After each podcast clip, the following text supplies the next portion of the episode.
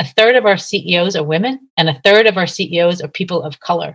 So we're really expanding our portfolio to look really at the best deals, blind to gender, blind to race. Hello, listeners. Welcome to Capital Calls, Palico's podcast covering the leaders and trends shaping the world of private equity. In today's episode, we welcome Maureen Stancic Boyce and Amy Salzhauer, both managing partners and co founders of Good Growth Capital.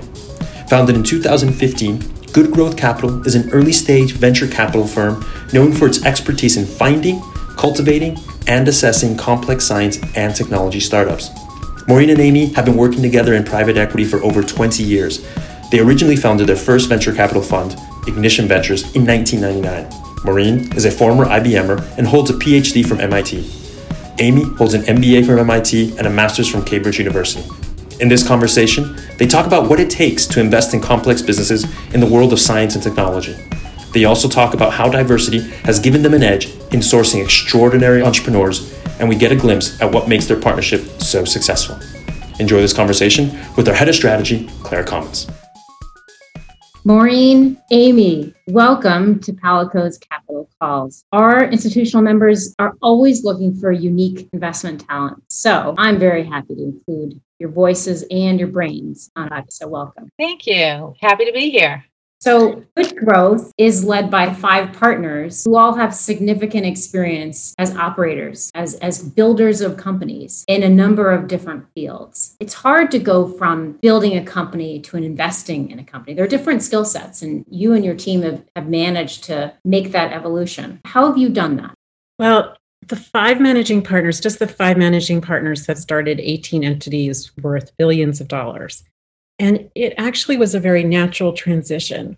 So, for example, Maureen and I spent decades looking for the most important, most impactful pieces of science and technology anywhere, and then starting companies around them. And now, what we do is we look for the most important, most impactful pieces of science and technology and we invest in them. So the team brought together people with huge amount of operating experience. And then, for example, David Mendez on the team had started his career in venture capital 20 years ago. So we have the fund operating experience and the operational experience to really drive our investments. When we're looking at an investment, we're looking at how we can and whether we can drive that company, grow that company towards a really profitable exit that will return significant capital to our investors within four to seven years. And so that operational expertise, because we know how to run any company that we're investing in, even though we might not actually, we're not going to really run it, but we're really hands on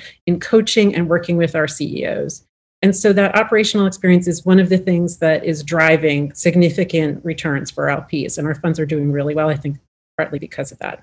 You guys are deeply involved and deeply embedded in the early stage startup scene, and you see thousands and thousands of business plans all the time. Are there some things that you can just tell after having reviewed and met with so many of these founders over the years where you can see this is a clear gem, this is a clear winner? I think that we can see things to determine if we should continue, right? So we look for a large market size. We look for founders who have have certainly have done it before and if not have they surrounded themselves by people who have done it before. We look for defensible technology. That's really important and if it's not with a patent, it's with know-how that it's defensible and that others can't enter the market. We look for our entrepreneurs to be coachable. Nobody knows everything. This is the first time they've ever anyone's ever created this.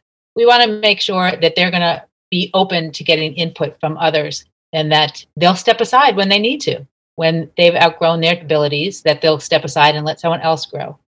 Amy, have I forgotten anything else?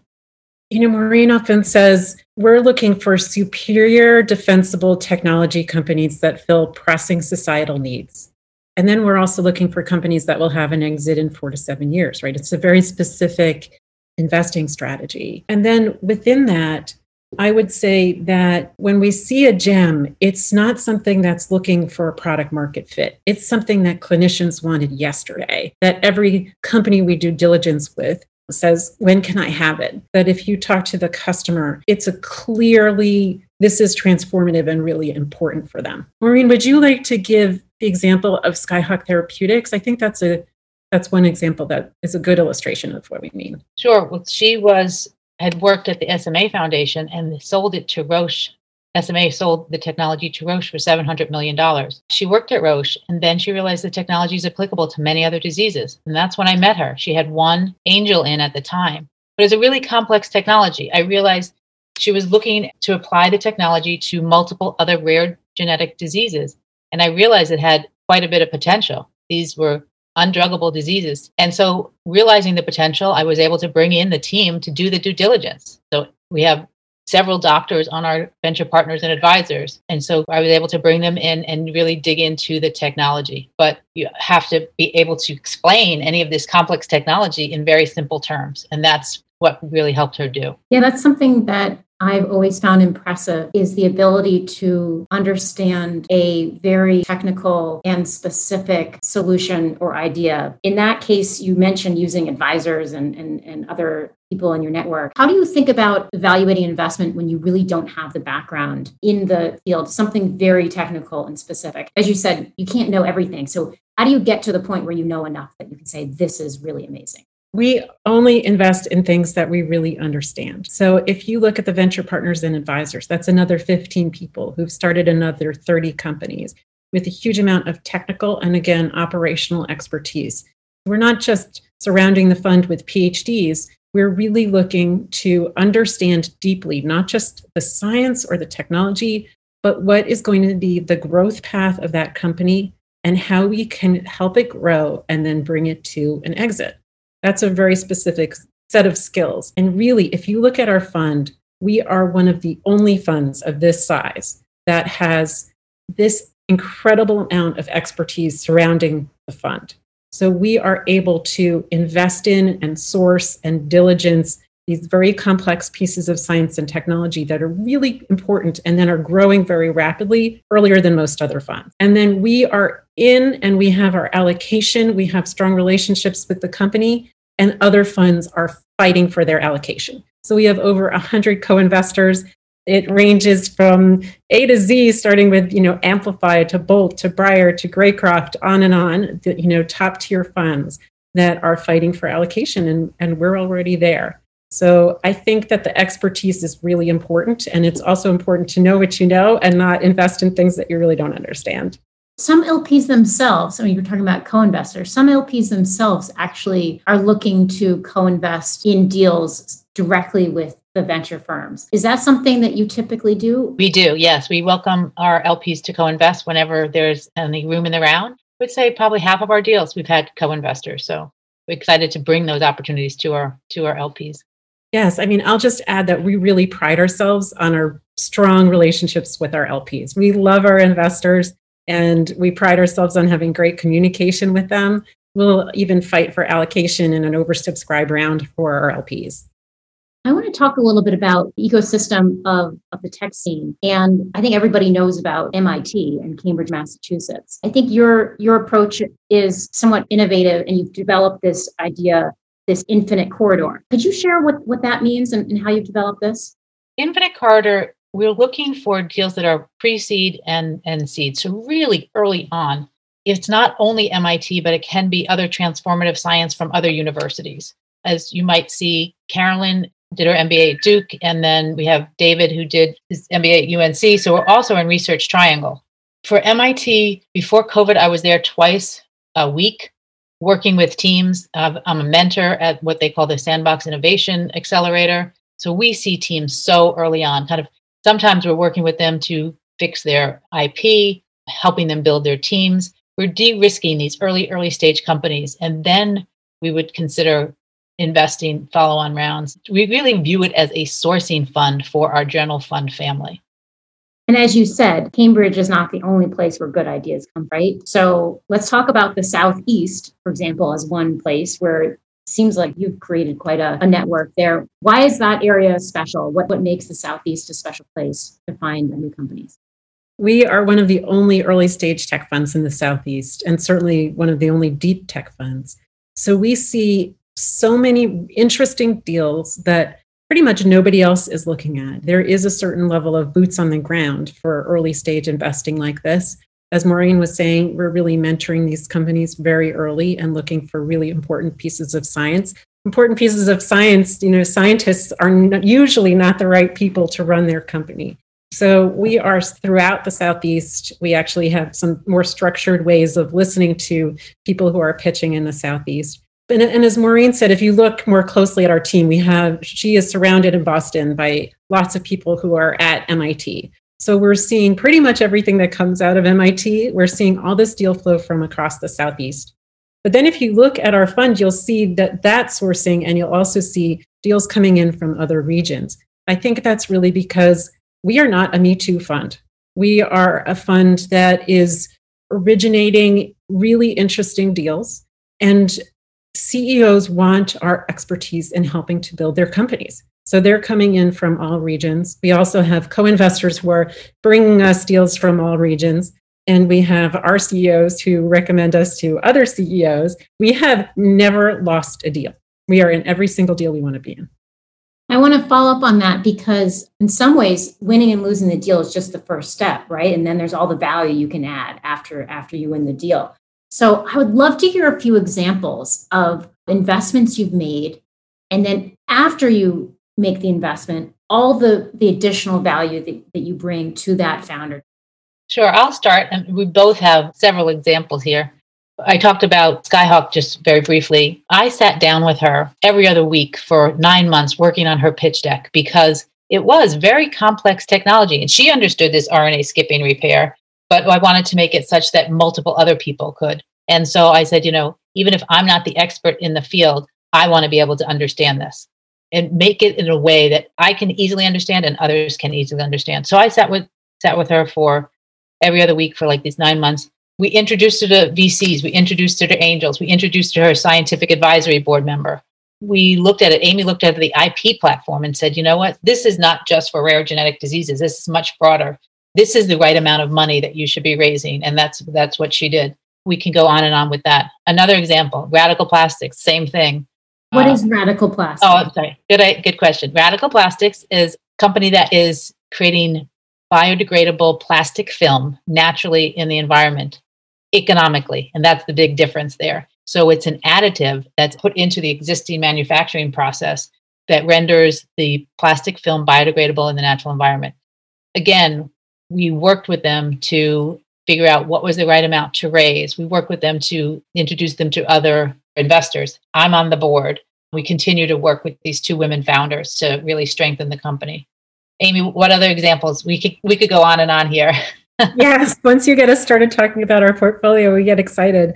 It's always uh, the best part. all day. It is. I mean, we'll take everything from it's a really important technology, but it hasn't developed its IP strategy, and we need to do the licensing one of our advisors is Lita Nelson, who ran the MIT Technology Licensing Office for 25 years and who can put together deals that you would think this is not going to work because you just could never do the licensing deal. We introduce companies to customers, to manufacturers, to board members. We really can run these companies and you know we take an active active role. We'll put together the next round for them if they you know if they need help doing that. So it's sort of where do we begin and end? We just mm-hmm. keep keep going with them. Your last deal you just mentioned was two women founders. And I think I remember, I think it was Sheryl Sandberg who quoted Warren Buffett. So now this is, he said that he said, she said that she said that he said. That part of the reason he was so successful is he only had to compete against half the population. And I'm not as good as math as you guys are, but mm-hmm. the simple math is that obviously if you can tap into a more diverse pool of founders and potential deals, well, that should be a pretty winning strategy. So, has this been your observation? And do you feel like you have a competitive advantage in this? We do truly feel that it's competitive. We have 75% of our founding teams have a member who's a, a diverse founder. And we consider that some, one of the five first employees of that company. Not some advisor has some founding shares, but truly a founding member of the team. And then we have a third of our CEOs are women, and a third of our CEOs are people of color. So we're really expanding our portfolio to look really at the best deals, blind to gender, blind to race. I think it's important to note that we don't give them any preference. We just give them the opportunity. As we mentioned earlier, we see about 10,000 deals a year. And our first fund has top decile performance. They're just outperforming. Know, Maureen and I, we have been partners for a long, long time. And we started multiple companies out of MIT, Harvard, Cambridge, Columbia.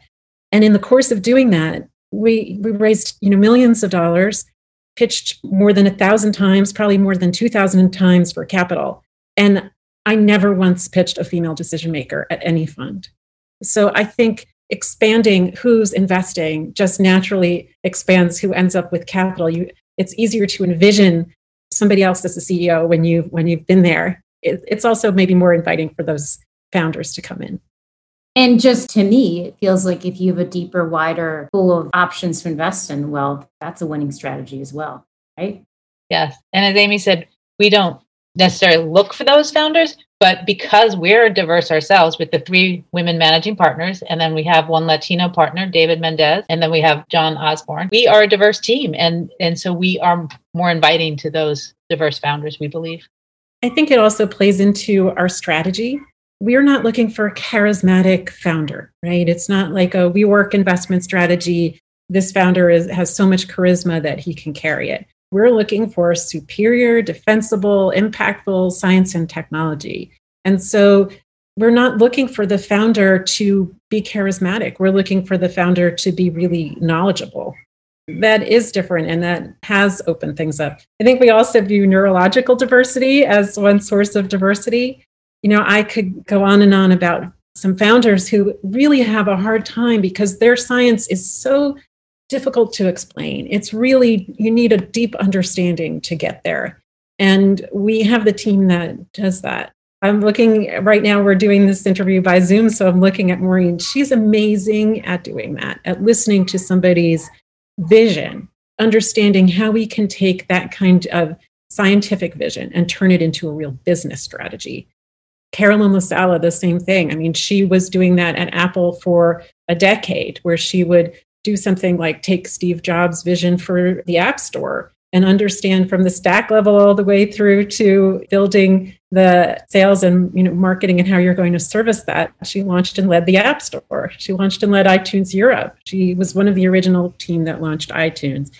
That's really taking a complex vision and making it practical and we do that again and again yeah, I guess there's so many different kinds of diversity, and it's all important to have multiple dimensions to, to make the best decisions. I want to circle back to something I think, Amy, you, you mentioned in passing, but I think it's very important to be thoughtful about fund size and thinking about how big you want your fund to be as it relates to your very specific investment strategy. So, could you talk a little bit about that in terms of your fund size and how it relates to the types of companies and investments that you're looking to make? Sure. So we did three pieces of analysis to determine the right fund size. The first piece was we looked at our general fund one.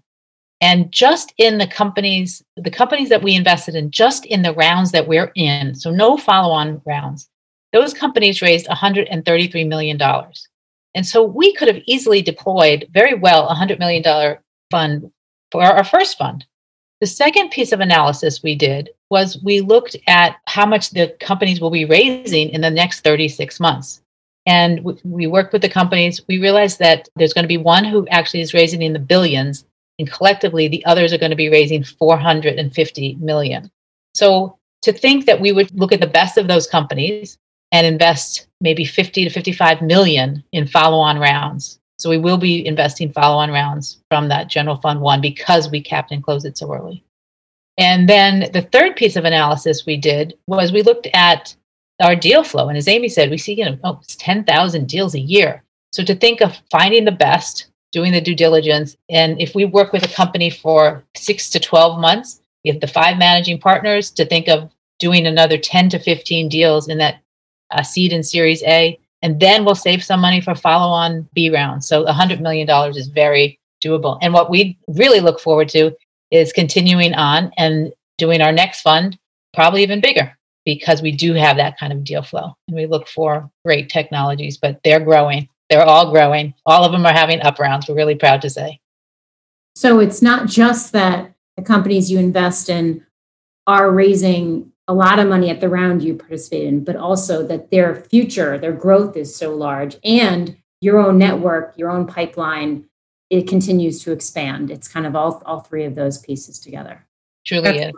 Okay, I want to talk about partnership. You've mentioned some of your, your partners, and I know the two of you have been working together for a very long time within professional circles, I think 20 plus years, if I'm if I'm not mistaken. And I have to say, actually, we've done now, I don't know, I think it's 15 or so interviews here with folks from the investment community at Palico. I've never actually done two people together, but I thought it'd be so fun because I think you guys make a wonderful partnership. I wanted to hear from you guys a little bit about what makes a successful partnership. And I think not just kind of in general, but specific examples of times and ways that, that you complement each other, specifically to make better investment decisions? I would say that working together for so long, we know each other's strengths and weaknesses, and we play to each other's strengths and weaknesses. And I think what's really important, and we've had the other team members tell us this, is we respect each other so much that we're fine to disagree. And we know how to disagree and we know how to challenge each other. And but it's all done respectfully it's kind of like you build a family and you build a culture. And i think that's really important because because we do work on so many interdisciplinary deals. So we depend on each other. We actually are compensated across all our deals. So it's not like i get more if i bring in a deal or amy brings in more or carolyn whoever.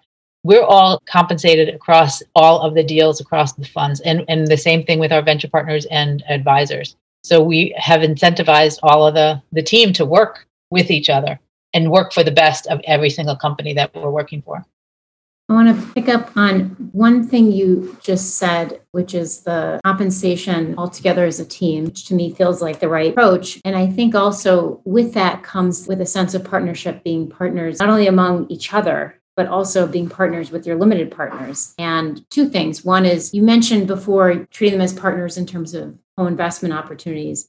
You touched lightly on how you communicate with your LP base, but I think that's also important when you're talking about economics and, and maybe you can share how you think about philosophically being economically aligned and partnering. Sure. I mean, we are major investors in our own funds. And I think that really is important that our economic incentives are completely aligned with our limited partners. We have some investors who just want to have a check written every month. We have some investors who want to be on every week, we have a, a deal flow call, and they want to be on that deal flow call every Thursday. Really, this fund sees the most interesting things coming down the pike. So we have professional investors who are limited partners who are participating actively in that deal flow call. We might even put some things on the deal flow call that we don't think are going to be appropriate for the fund just to highlight them to an investor. So we have three different levels. We have people who are just want to write see a check written back to them and write a check. We have people who want to hear about a co-invest that we think is a good opportunity, but then they just want to write a check. And then we have LPs who are really active every week looking at the deals with us and our partners in that way. We know the best answers often come with multiple people giving input. And so we welcome that. I mean, we're making the final decision. Don't get me wrong, but they, they're looking for co-invest, and you know they're really interested. It's, it's, fun. it's great. It's a community surrounding the fund. My one of my last podcasts was with ILPA, and I started off with "Tell me what does it mean to be a limited partner?" and some of the drawbacks and and some of the advantages of that. Well, I just want to say thank you. It was a real pleasure speaking with you and having you on Palico Capital Calls, and and I learned a lot. And I know everyone listening also learned a lot. So thank you very much for your time. Thank you very much for your time. And we look forward to meeting some of the folks who are listening. Thank you. Have a great day.